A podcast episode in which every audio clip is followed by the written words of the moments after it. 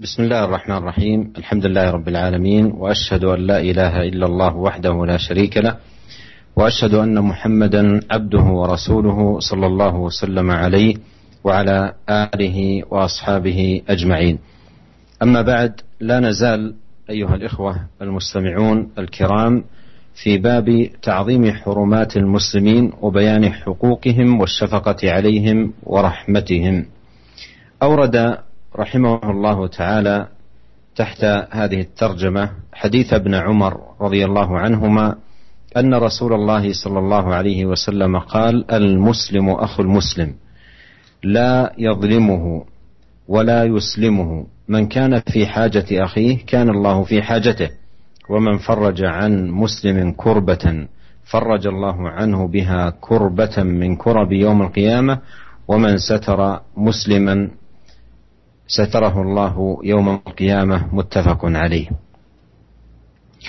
هذا الحديث هو في هذا في هذا الباب وفي هذه الترجمة تعظيم حرمات المسلمين ومراعاة الشفقة عليهم والرحمة بهم والإحسان إليهم ومعاونتهم بما يستطيع أن يعاونهم به. وقد صدره عليه الصلاة والسلام بقوله المسلم أخو المسلم أي يجمعه بأخي بالمسلم الأخوة الدينية والرابطة الإيمانية. وفيها يقول الله تبارك وتعالى إنما المؤمنون إخوة أي متآخين في الله تجمعهم الأخوة في الله سبحانه وتعالى. وهذه الأخوة لها مقتضياتها.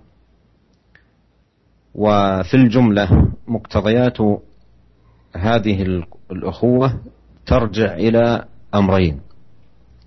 الأول الإحسان إلى الأخ المسلم بما يستطيع أن يحسن إليه به.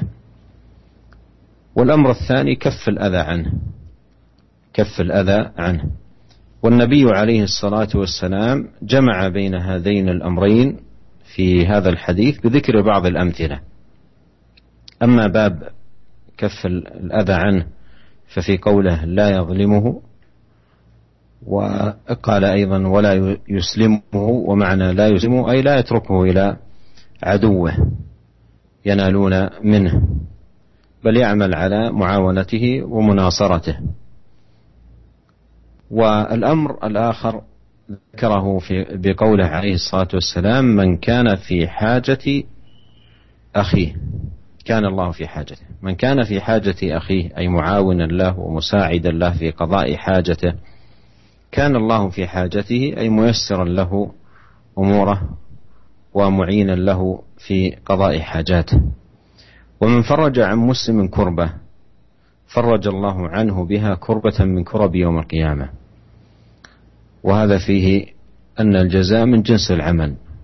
فمن فرج عن مسلم كربة أي هما وأعانه في معضلة أو في مشكلة أو نحو ذلك فرج الله عنه بها كربة من كرب يوم القيامة. ومن ستر مسلما ستره الله يوم القيامة. ستره أي لم يفضحه وقف على عيب من عيوبه أو خطأ من أخطائه فلم يفضحه بل ستره فالجزاء من جنس العمل من ستر مسلما ستره الله يوم القيامة والحديث فيه دليل للقاعدة العامة أن الجزاء من جنس العمل في الإحسان أو الإساءة Bismillahirrahmanirrahim. Alhamdulillah. Segala puji bagi Allah Subhanahu wa taala, Rabb semesta alam. Aku bersaksi bahwasanya tidak ada sesembahan yang berhak disembah kecuali Allah tidak ada sekutu baginya dan aku bersaksi bahwasanya Muhammad adalah hambanya dan juga utusannya. Semoga salawat dan salam senantiasa Allah curahkan kepada beliau dan juga keluarga beliau dan sahabat-sahabat beliau sampai akhir zaman. Para pendengar yang dimuliakan oleh Allah Subhanahu wa taala, masih kita berada di dalam bab yang agung yaitu tentang bab menjunjung tinggi kehormatan kaum muslimin. dan penjelasan tentang hak-hak mereka dan juga sayang serta santun kepada kaum muslimin. Sampai kita kepada hadis yang ke-233 yaitu hadis Abdullah bin Umar radhiyallahu anhuma bahwasanya Rasulullah sallallahu alaihi wasallam bersabda Seorang muslim adalah saudara bagi muslim yang lain. Tidak mendoliminya tidak menyerahkannya kepada musuhnya. Barang siapa yang memenuhi hajat saudaranya seislam, maka Allah Subhanahu akan memenuhi hajatnya. Dan barang siapa yang melepaskan dari seorang muslim sebuah kesusahan, maka Allah Subhanahu akan melepaskan darinya sebuah kesusahan pada hari kiamat. Dan barang siapa yang menutupi aib seorang muslim, maka Allah Subhanahu wa taala akan menutupi aibnya pada hari kiamat. Ya. Hadis ini muttafaqun alaih diriwayatkan oleh Bukhari dan juga Muslim. Para pendengar yang dimuliakan oleh Allah Subhanahu wa taala, hadis yang mulia ini berisi tentang hak-hak dari saudara-saudara kita kaum muslimin. Bahwasanya di antara hak mereka adalah kita berbuat baik kepada mereka dan juga berusaha untuk membantu mereka sebisa mungkin dan juga sayang serta rahmat kepada kaum muslimin. Dan Nabi sallallahu alaihi wasallam memulai hadis ini dengan ucapan beliau al-muslim akhul muslim yaitu seorang muslim adalah saudara bagi muslim yang lain. Jadi yang menyatukan mereka adalah ukhuwah fil Islam yaitu persaudaraan di dalam agama Islam. Oleh karena itu Allah SWT berfirman, "Innamal mu'minuna ikhwah." Sesungguhnya orang-orang yang beriman adalah ikhwah, adalah saudara. Dan yang namanya persaudaraan di dalam agama kita ini ada muktadayat ya adalah wazimnya. Di sana ada hak-hak yang harus kita tunaikan terhadap saudara kita. Dan hak-hak ini kembali kepada dua perkara. Yang pertama adalah al-ihsan ilaihim, Ya, yang pertama kita berusaha untuk berbuat baik kepada mereka. Ya. Kemudian yang kedua adalah menahan ada, ya, menahan diri dari menyakiti hati mereka. Ya, jadi yang pertama ya di antara hak ukhuwah ini kembali kepada dua perkara. Yang pertama adalah kita berbuat baik kepada mereka, bagaimana kita memberikan kebaikan, memberikan bantuan kepada mereka. Kemudian yang kedua jangan sampai kita menyakiti hati mereka. Ya, oleh karena itu, Nabi SAW di dalam hadis ini mengumpulkan antara dua perkara ini. Ya, dengan menyebutkan amthilah. Ya, dengan menyebutkan beberapa misal, beberapa contoh di antara perbuatan ihsan, berbuat baik kepada mereka dan juga di antara contoh menahan ya, menahan diri dari menyakiti kaum muslimin. Yang pertama kaful adha, yang menahan diri dari menyakiti orang Islam. Ya, di antaranya adalah ucapan beliau ya sallallahu alaihi wasallam la yadhlimuhu, tidak mendoliminya. Ya. Kemudian juga sabda beliau wala yuslimuhu, yaitu tidak menyerahkan saudara kita kepada musuh kita. Bahkan yang yang hendaknya dilakukan adalah menolong dia. Ya, bukan menyerahkan saudara kita kepada kepada musuh kita, ya. Kemudian al-ihsan yaitu berbuat baik kepada mereka ada di dalam sabda beliau sallallahu alaihi wasallam barang siapa yang memenuhi hajat saudaranya maka Allah SWT akan memenuhi hajatnya. Maksudnya adalah dimudahkan oleh Allah. Ya akan dimudahkan oleh oleh Allah di dalam urusannya. Ya kemudian sabda beliau wasallam dan barang siapa yang melepaskan kesusahan atau satu kesusahan dari seorang muslim maka Allah SWT akan melepaskan satu kesusahan darinya pada hari kiamat.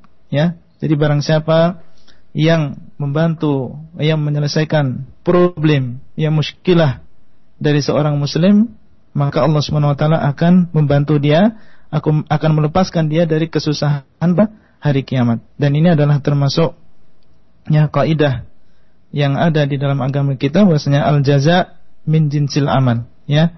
Balasan itu sesuai dengan amalannya. Jadi barang siapa yang membantu berusaha untuk melepaskan kesusahan ya seorang muslim di dunia, maka Allah SWT akan membantu dia dan akan melepaskan dia dari kesusahan pada hari kiamat.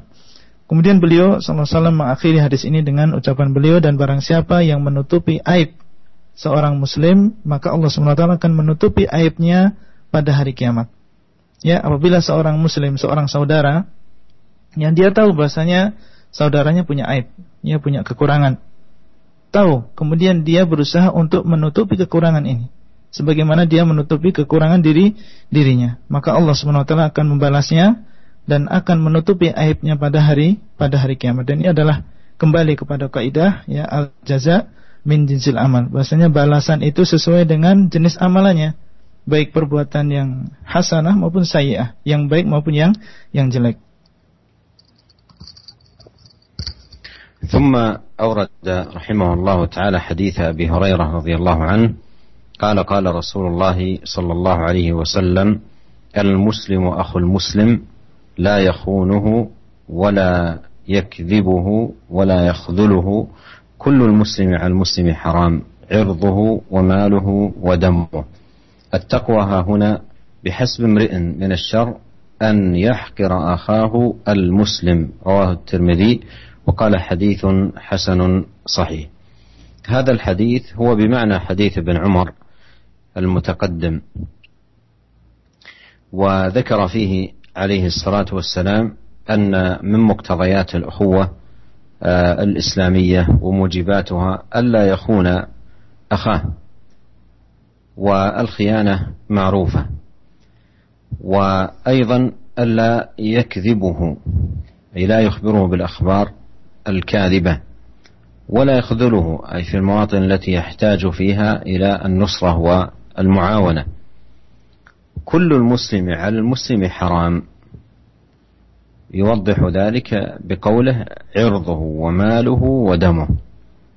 فعرض المسلم حرام لا ينال بأي شيء من الأذى وماله حرام لا يعتدى على شيء من ماله ودمه حرام أيضا لا يتعرض لشيء يتعلق بدمه.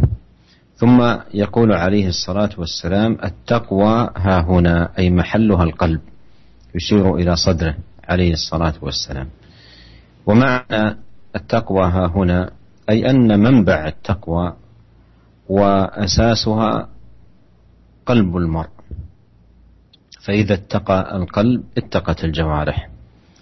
وإذا لم يتقي القلب لم تتقي الجوارح لأن الجوارح تبع للقلب. لأن الجوارح تبع للقلب كما يوضح ذلك قول النبي صلى الله عليه وسلم إن في الجسد مضغة إذا صلحت صلح الجسد كله وإذا فسدت فسد الجسد كله ألا وهي القلب. ثم قال بحسب امرئ من الشر أي كافيه من الشر حظا ونصيبا أن يحقر أخاه المسلم. أن يحقر أخاه المسلم. هذا فيه خطورة احتقار المسلمين لأن احتقار المسلمين أمارة على الكبر والكبر شر كله فإذا كان يحتقر إخوانه المسلمين فهو متكبر عليهم يرى أنه أعلى منهم وأنه أفضل منهم ولهذا أخذ يزدري ويحتقر ويتهكم. وهذا مما يتنافى مع الأخوة الإسلامية Hadis yang selanjutnya adalah hadis Abu Hurairah radhiyallahu anhu. Beliau berkata Rasulullah sallallahu alaihi wasallam bersabda, seorang muslim adalah saudara muslim yang lain, dia tidak mengkhianatinya dan juga tidak membohonginya dan juga tidak meninggalkan dia atau meninggalkan pertolongannya. Setiap muslim adalah haram bagi muslim yang lain kehormatannya, hartanya dan juga darahnya. Ketakwaan ada di sini dan cukup menjadi sebuah kejelekan bagi seseorang apabila dia menghina saudaranya semuslim. Hadis ini diriwayatkan oleh Tirmidzi dan beliau berkata hadis sahih.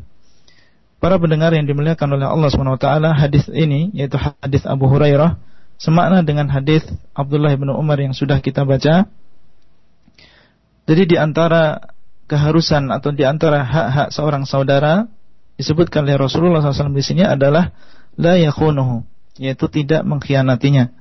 dan pengkhianatan ini ma'ruf ya semuanya insya Allah sudah paham. Kemudian yang kedua wala yakdzibuhu, tidak boleh membohonginya ya dengan kabar-kabar yang bohong, dengan ucapan-ucapan yang yang bohong. Maka seorang muslim tidak boleh membohongi saudaranya. Yang ketiga wala ya, tidak meninggalkan dia. Ya tidak meninggalkan pertolongan kepadanya. Ya apabila dia di dalam beberapa tempat ia butuh pertolongan. Ketika dia e, membutuhkan pertolongan maka seorang muslim hendaklah menolongnya dan tidak meninggalkannya. Ya tidak meninggalkan pertolongannya. Kemudian beliau sallallahu alaihi wasallam bersabda kul muslim alal muslim haramun. Ya setiap muslim atas muslim yang lain haram ya apanya yang pertama irduhu yaitu kehormatannya jadi kehormatan seorang muslim tidak boleh diganggu Ya, kemudian yang kedua maluhu, yaitu hartanya. Tidak boleh seseorang mengambil harta saudaranya tanpa hak. Ya. Kemudian yang ketiga adalah damuhu, yaitu darahnya. Tidak boleh menambahkan darah seorang muslim tanpa hak, ya. Kemudian beliau sama-sama mengatakan ketakwaan ada di sini. Kemudian beliau menunjuk dadanya. Ya, maksudnya adalah hatinya. Ketakwaan itu di dalam hati. Maksudnya adalah apa? Maksudnya sumber ketakwaan itu adalah al-qalbu, yaitu di dalam hati manusia. Apabila hatinya takwa kepada Allah Subhanahu wa taala, maka seluruh anggota badan akan bertakwa. Ya, apabila hatinya tidak bertakwa, maka seluruh anggota badan juga tidak bertakwa kepada kepada Allah. Jadi yang namanya jawareh, yang namanya anggota badan ini adalah mengikuti apa yang ada di dalam di dalam hati. Ya oleh karena itu Rasulullah SAW di dalam hadis yang lain beliau bersabda, "Ala inna fil jasadi mudghatan. Idza saluhat saluhal jasadu kulluh wa idza fasadat fasadal jasadu kulluh." Sesungguhnya di dalam badan kita ini ada segumpal daging yang apabila baik maka seluruh badan akan baik. Dan apabila dia rusak maka seluruh badan akan rusak, ya. Kemudian beliau sama-sama mengatakan, "Cukuplah menjadi sebuah kejelekan bagi seseorang dia menghina saudaranya seislam. Ya dan ini menunjukkan e, bahayanya orang yang menghina menganggap rendah saudara. Ya karena yang namanya ihtiqar yaitu menganggap rendah orang lain ini adalah termasuk kiber. Ya termasuk sombong. Dan yang namanya sombong ini semuanya jelek yang namanya sombong ini semuanya semuanya jelek dia merasa bahasanya dia lebih tinggi daripada yang lain dan merasa bahasanya saudaranya ini lebih rendah daripada daripada dia. ثم أورد رحمه الله تعالى حديث أبي هريرة رضي الله عنه قال قال رسول الله صلى الله عليه وسلم لا تحاسدوا ولا تناجشوا ولا تباغضوا ولا تدابروا ولا يبع بعضكم على بيع بعض. وكونوا عباد الله إخوانا المسلم أخو المسلم لا يظلمه ولا يحقره ولا يخذله التقوى ها هنا. ويشير إلى صدره ثلاث مرات بحسب امرئ من الشر أن يحقر أخاه المسلم. كل المسلم على المسلم حرام دمه وماله وعرضه رواه مسلم. قال النجش أن يزيد في ثمن سلعة ينادي عليها في السوق ونحوه أو ينادى عليها في السوق ونحوه ولا رغبة له في شرائها بل يقصد أن يغر غيره وهذا حرام. والتدابر أن يعرض عن الإنسان ويفجره ويجعله كالشيء الذي وراء الظهر والدبر وهذا الحديث كسابقه في بيان الأخوة الإيمانية ومقتضياتها وأن من مقتضيات هذه الأخوة عدم التحاسد. والتحاسد هو كراهية النعمة التي يمن الله سبحانه وتعالى بها على الغير وتمني زوالها. والتناجش بينه المصنف رحمه الله تعالى وأيضا التباغض أن يفعل المسلم يسبب البغضة بينه وبين إخوانه ومن ذلكم البدع. ولهذا قال النووي رحمه الله تعالى في بعض كتبه في شرحه لصحيح مسلم قال في الحديث نهي عن البدعة لأن وجودها يوجد البغضة بين المسلمين. والتدابر بينه رحمه الله أن يعرض عن الإنسان ويوليه دبرة أي ظهره ثم قال ولا يبع بعضكم على بيع بعض. وهذا مما يوجد البغضة بين الناس. فحذر منه صلوات الله وسلامه عليه لمنافاته للأخوة الإيمانية. وكونوا عباد الله إخوانا. يحققوا ما تقتضيه هذه الأخوة من ترابط وتلاحم وتعاون وتضافر على البر والتقوى. المسلم أخو المسلم لا يظلمه ولا يحقره ولا يخذله التقوى ها هنا ويشير إلى صدره ثلاث مرات بحسب امرئ من الشر أن يحقر أخاه المسلم كل المسلم على المسلم حرام دمه وماله وعرضه. وهذا تقدم فيما سبق ومر أيضا بيانه Hadis yang selanjutnya adalah masih pada hadis Abu Hurairah radhiyallahu anhu bahasanya berkata Rasulullah sallallahu alaihi wasallam bersabda Janganlah kalian saling mendengki dan janganlah kalian saling bertanajus dan janganlah kalian saling membenci satu dengan yang lain dan janganlah kalian saling berpaling satu dengan yang lain janganlah sebagian dari kalian membeli barang yang sudah dibeli oleh saudaranya. Dan jadilah kalian hamba-hamba Allah yang bersaudara. Seorang muslim bagi muslim yang lain tidak boleh mendoliminya. Seorang muslim adalah saudara bagi muslim yang lain. Tidak boleh mendoliminya dan tidak boleh menghinanya dan juga tidak boleh meninggalkan pertolongannya. Ketakwaan ada di sini. Kemudian beliau menunjuk pada dada beliau tiga kali. Kemudian beliau mengatakan cukuplah sebuah kejelekan bagi seseorang apabila dia menghina saudaranya semuslim setiap muslim bagi muslim yang lain adalah haram darahnya, hartanya dan juga kehormatannya. Ya hadis ini diriwayatkan oleh uh, Imam Muslim Kemudian berkata Imam Nawawi bahasanya An-Najas adalah seseorang menawar ya dengan harga yang tinggi. Kemudian dia sebenarnya tidak berkeinginan untuk membeli. Tapi maksudnya adalah ingin menipu orang lain. Maka ini adalah haram hukumnya.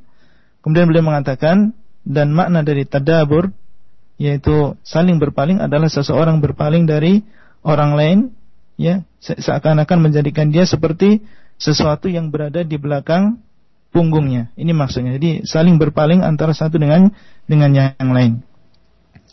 Para pendengar yang dimuliakan oleh Allah Subhanahu wa taala, di sini Rasulullah SAW kembali menyebutkan kepada kita di antara muktadoyat, ya, di antara hak-hak seorang muslim terhadap muslim yang lain.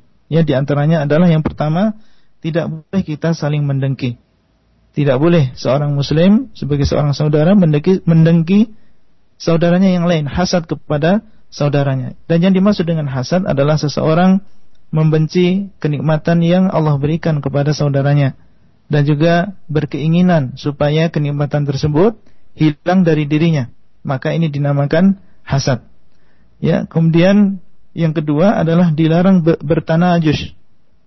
Ya, dan maknanya sudah disebutkan oleh musannif tadi Kemudian yang ketiga adalah dilarang kita saling membenci. Ya, yaitu melakukan sesuatu yang menyebabkan kebencian di antara kita dengan saudara kita. Imam Nawawi di dalam tempat yang lain mengatakan bahwasanya hadis ini di dalamnya ada larangan untuk berbuat bid'ah di dalam agama. Karena apa? Karena orang yang membuat bid'ah atau melakukan bid'ah ini adalah melakukan sesuatu yang menjadikan sebab terjadinya kebencian di antara kaum muslimin. Ya. Kemudian beliau mengatakan wala yabi' ba'dukum ala bai'i ba'din. Ya, janganlah sebagian kalian membeli barang yang sudah dibeli oleh saudaranya. Ya sudah ada akad antara saudaranya dengan penjual, ya kemudian dia membeli sesuatu yang sudah dibeli menjadi milik saudaranya, ya. Ini adalah termasuk sebab uh, terjadinya kebencian di, di kalangan uh, saudara yaitu di kalangan kaum muslimin dan ini adalah tentunya sangat bertentangan dengan al-ukhuwah ya sangat bertentangan dengan ukhuwah Kemudian beliau SAW mengatakan, "Wa kunu ibadallahi ikhwana." Dan jadilah kalian hamba-hamba Allah yang bersaudara. Maksudnya adalah kita disuruh untuk mewujudkan ya, untuk mewujudkan persaudaraan yang sebenarnya di dalam di dalam Islam. Ya, saling kita bertawun. Ya, tidak memudarati satu dengan yang lain itu maksudnya, ya. Kemudian uh, sabda beliau yang selanjutnya al muslim akul muslim ya sampai akhir ini sudah uh, berlalu penjelasannya. ثم أورد رحمه الله تعالى حديث أنس بن مالك رضي الله عنه عن النبي صلى الله عليه وسلم قال لا يؤمن أحدكم حتى يحب لأخيه ما يحب لنفسه متفق عليه وهذا حديث عظيم جدا في باب الأخوة الإيمانية وأن من علامات صدق هذه الأخوة وصحة قيامها في القلب أن يحب لأخيه المسلم ما يحب لنفسه من الخير. وذلك أن الإيمان إذا صح في القلب ظهرت علاماته وبدت آثاره.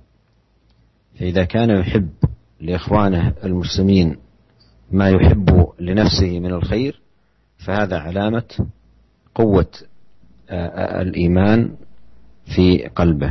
وقوة معالم أو حقيقة الأخوة الإيمانية في قلبه.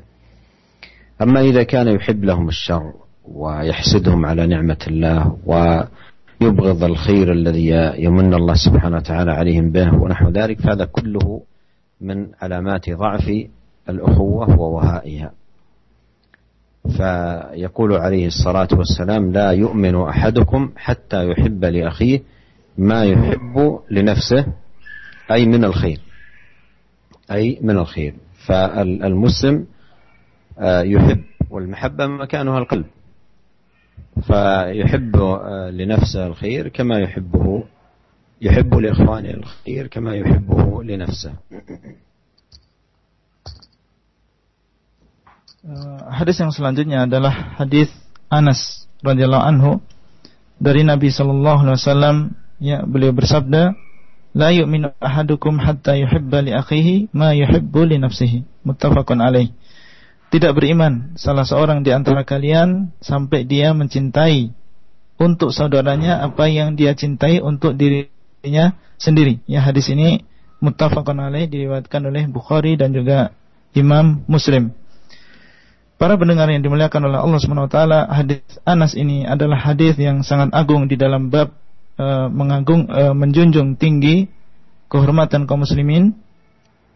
Dan hadis ini menunjukkan bahwasanya di antara ciri kebenaran ukhuwah atau persaudaraan seseorang ya alamat benarnya ya ukhuwah persaudaraan rasa persaudaraan di dalam diri seorang mukmin ya adalah dia mencintai kebaikan bagi saudaranya ya sebagaimana dia mencintai kebaikan tersebut untuk dirinya sendiri dan ini menunjukkan tentang benarnya persaudaraan dia, benarnya kecintaan dia kepada saudaranya. Ya, yaitu dia mencintai untuk dirinya, untuk saudaranya kebaikan yang dia cintai untuk dirinya sendiri, ya. Oleh karena itu, yang namanya iman ini apabila benar di dalam hati, maka ini akan nampak di dalam anggota badan, ya. Apabila dia benar-benar mencintai saudaranya karena iman, ya maka dan e, mencintai kebaikan untuk saudaranya dan juga membenci kejelekan bagi saudaranya, maka ini menunjukkan kuatnya iman dia. Kuatnya iman di dalam di dalam hatinya. Sebaliknya apabila seseorang sebaliknya yaitu mencintai kejelekan yang menimpa saudaranya atau dia membenci apabila saudaranya mendapatkan kebaikan maka ini menunjukkan dhaful iman. Ini menunjukkan lemahnya iman di dalam di dalam hatinya. Ya. Oleh karena itu Rasulullah SAW mengatakan la yu'minu ahadukum hatta yuhibba li akhihi ma yuhibbu li nafsihi. Tidak beriman. Ya, tidak beriman salah seorang di antara kalian sampai dia mencintai untuk saudaranya berupa kebaikan apa yang dia cintai untuk dirinya sendiri. Ya, dan yang dinamakan mahabbah, rasa cinta ini letaknya di dalam di dalam hati. ثم أورد رحمه الله حديث أنس رضي الله عنه قال قال رسول الله صلى الله عليه وسلم انصر أخاك ظالما أو مظلوما فقال رجل يا رسول الله أنصره إذا كان مظلوما قال يا رسول الله أنصره إذا كان مظلوما أرأيت إن كان ظالما كيف أنصره قال تحجزه أو تمنعه من الظلم فإن ذلك نصره. رواه البخاري. أيضا هذا الحديث حديث عظيم في الأخوة الإيمانية وأن من مقتضياتها أن تنصر أخاك المسلم سواء كان ظالما أو مظلوما. أما نصره مظلوما فهو واضح وأما نصره ظالما فقد بينه النبي صلى الله عليه وسلم عندما سأله الرجل عن معنى ذلك قال تحجزه أو تمنعه من الظلم فذلك نصره. وهذا فيه أن المجتمع المسلم آه، متضافر ومتعاون ومتناصر ويشد بعضه من أزر بعض ويتعاونون على البر والتقوى ومن كان منهم شذ بظلم أو إساءة أو نحو ذلك يحجز ويمنع من ذلك نصرا له على نفسه الأمارة بالسوء وعلى عدوه الشيطان. rajim. Hadis yang selanjutnya adalah hadis uh, Anas radhiyallahu anhu bahasanya Rasulullah SAW eh, bersabda, "Tolonglah saudaramu yang zalim maupun yang didolimi. Kemudian seseorang bertanya kepada Rasulullah, "Ya Rasulullah, aku menolong saudaraku yang terzalimi. Maka bagaimana aku menolong saudaraku yang berbuat zalim?" Maka Rasulullah SAW bersabda, engkau menahannya dan menghalanginya dari kezaliman." Maka ini adalah pertolongan yang engkau lakukan kepadanya. Hadis ini diriwayatkan oleh Imam Bukhari rahimahullah. Para pendengar yang dimuliakan oleh Allah Subhanahu wa taala, sekali lagi ini adalah hadis yang juga agung yang di dalam bab ini dan menunjukkan bahwa di antara hak-hak seorang muslim kepada muslim yang lain adalah kita menolongnya baik dia berbuat zalim maupun dia dizalimi. Kalau dia dizalimi, jelas perkaranya ya kita menolong saudara kita yang didolim ini jelas. Tetapi kalau kita menolong saudara kita yang berbuat dolim, maka maknanya seperti yang dikatakan oleh Rasulullah SAW ketika beliau ditanya oleh sahabat di dalam hadis ini. Ya Rasulullah, bagaimana saya menolong saudara saya yang berbuat dolim? Ya, beliau mengatakan, engkau menahannya, menghalanginya dari berbuat dolim. Tahan dia, halangi dia dari perbuatan dolim ini. Ya, jadi dalam hadis ini bahwasanya masyarakat kaum muslimin ini hendaknya saling saling bertaawun, ya saling bekerja sama satu dengan yang lain dan sebagian mengokohkan sebagian yang lain dan seandainya ada di antara mereka yang berbuat zalim ya atau berbuat jelek, maka hendaklah kita sebagai saudara menahan dia dari perbuatan ini, ya. Berusaha membantu dia untuk melawan setan, ya berusaha untuk membantu dia melawan ya jiwanya yang jelek Ya, ini adalah termasuk pertolongan kita kepada saudara-saudara kita yang berbuat zalim. ثم أورد رحمه الله تعالى حديث أبي هريرة رضي الله عنه أن رسول الله صلى الله عليه وسلم قال حق المسلم على المسلم خمس رد السلام وعيادة المريض واتباع الجنائز وإجابة الدعوة وتشميت العاطس متفق عليه. وفي رواية حق المسلم ست إذا لقيته فسلم عليه وإذا دعاك فأجب وإذا استنصحك فانصح له وإذا عطس فحمد الله فشمت وإذا مرض فعده وإذا مات فاتبعه وهذا الحديث فيه بيان جملة من حقوق المسلم على أخيه المسلم. وأن من هذه الحقوق رد السلام وعيادة المريض أي زيارته واتباع الجنازة وإجابة الدعوة إذا دعاك فتجيبه وتشميت العاطس أي إذا عطس فحمد الله فتشمته تقول يرحمك الله. وإذا مرض ف أو إذا استنصحك فتنصح له كما في الحديث الآخر. فهذه كلها حقوق للمسلم على أخيه المسلم. وما من شك أيها الإخوة الكرام أن أداء هذه الحقوق والقيام بهذه الواجبات يحصل به المودة والألفة وأيضا تزول به عن القلوب الأحقاد والأضغان والسخائم ونحو ذلك. Uh, hadis yang selanjutnya adalah hadis Abu Hurairah radhiyallahu anhu bahwasanya Rasulullah SAW bersabda hak seorang muslim atau kewajiban seorang muslim kepada muslim yang lain ada lima. Menjawab salam menengok atau menjenguk orang yang sakit mengikuti jenazahnya me menjawab uh, atau memenuhi undangannya dan juga menjawab orang yang bersin Ya hadis ini muttafaqun alaih. Kemudian di dalam riwayat Muslim, hak seorang muslim ada enam. Ya hak seorang muslim terhadap saudaranya ada enam. Apabila engkau bertemu dengannya maka hendaklah engkau mengucapkan salam kepadanya. Dan apabila dia mengundangmu maka penuhilah. Dan apabila dia meminta nasihat maka nasihatilah. Dan apabila dia bersin kemudian dia mengucapkan alhamdulillah maka jawablah yaitu dengan mengucapkan yarhamukallah. Dan apabila dia sakit maka jenguklah dan apabila dia meninggal maka ikutilah jenazahnya. Ya. Para pendengar yang dimuliakan oleh Allah Subhanahu wa taala, hadis ini berisi kembali ya, kembali berisi tentang hak-hak seorang muslim. Ya di antara hak seorang muslim terhadap saudaranya. Di antaranya adalah raddus salam, yaitu menjawab salam, ya. Kemudian yang kedua adalah menjenguk orang yang sakit. Kemudian yang ketiga adalah mengikuti jenazahnya. Yang keempat e, menjawab undangannya, memenuhi undangannya apabila dia mengundang. Kemudian yang kelima adalah menjawab orang yang bersin. Kemudian yang keenam disebutkan dalam riwayat yang lain, apabila dia meminta nasihat, maka kita nasihati. Tidak diragukan lagi bahwasanya barang siapa yang menunaikan hak-hak ini tadi, ya, akan hilang darinya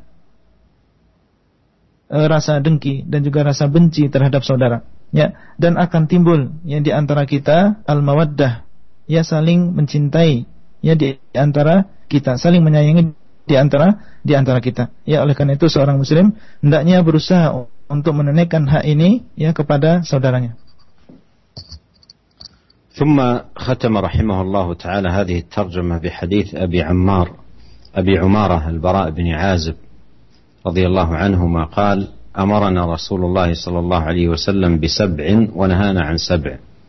أمرنا بعيادة المريض واتباع الجنازة وتشميت العاطس وإبرار المقسم ونصر المظلوم وإجابة الداعي وإفشاء السلام. ونهانا عن خواتيم أو تختم بالذهب وعن شرب بالفضة وعن المياثر الحمر وعن القسي وعن لبس الحرير والاستبرق والديباج متفق عليه. وفي رواية وإنشاد الضالة في السبع الأول أي التي أمر بها النبي عليه الصلاة والسلام. قال رحمه الله المياثر بياء مثنات قبل الألف وثاء مثلثة بعدها وهي جمع ميثرة. وهي شيء يتخذ من حرير ويحشى قطنا أو غيره. ويجعل في السرج وكور البعير يجلس عليه الراكب. والقسي بفتح القاف وكسر السين المهملة المشددة وهي ثياب تنسج من حرير وكتان مختلطين. وإنشاد الضالة تعريفها.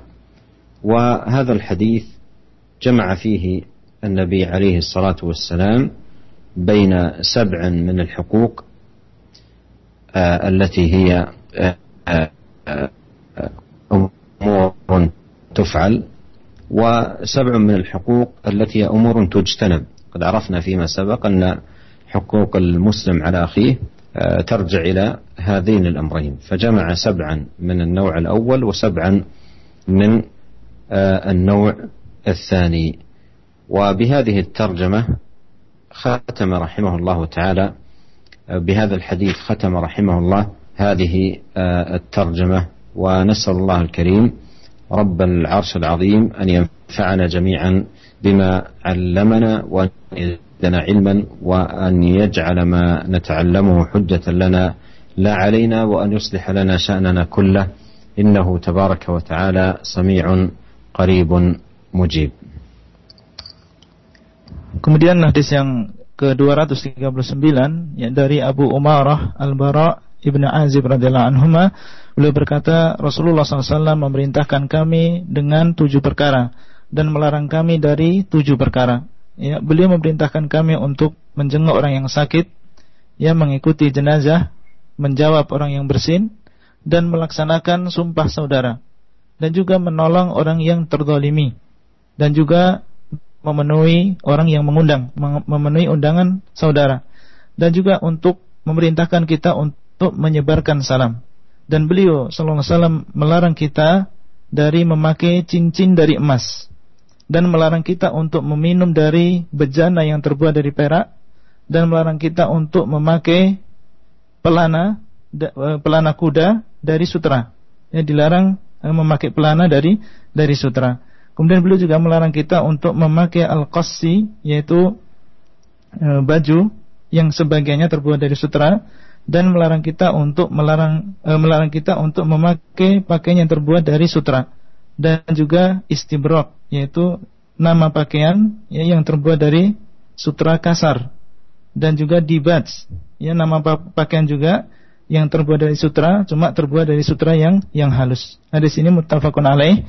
Kemudian di dalam sebuah riwayat beliau menyuruh kita untuk mengumumkan barang yang hilang, ya. Insyadullah yaitu mengumumkan barang yang yang hilang.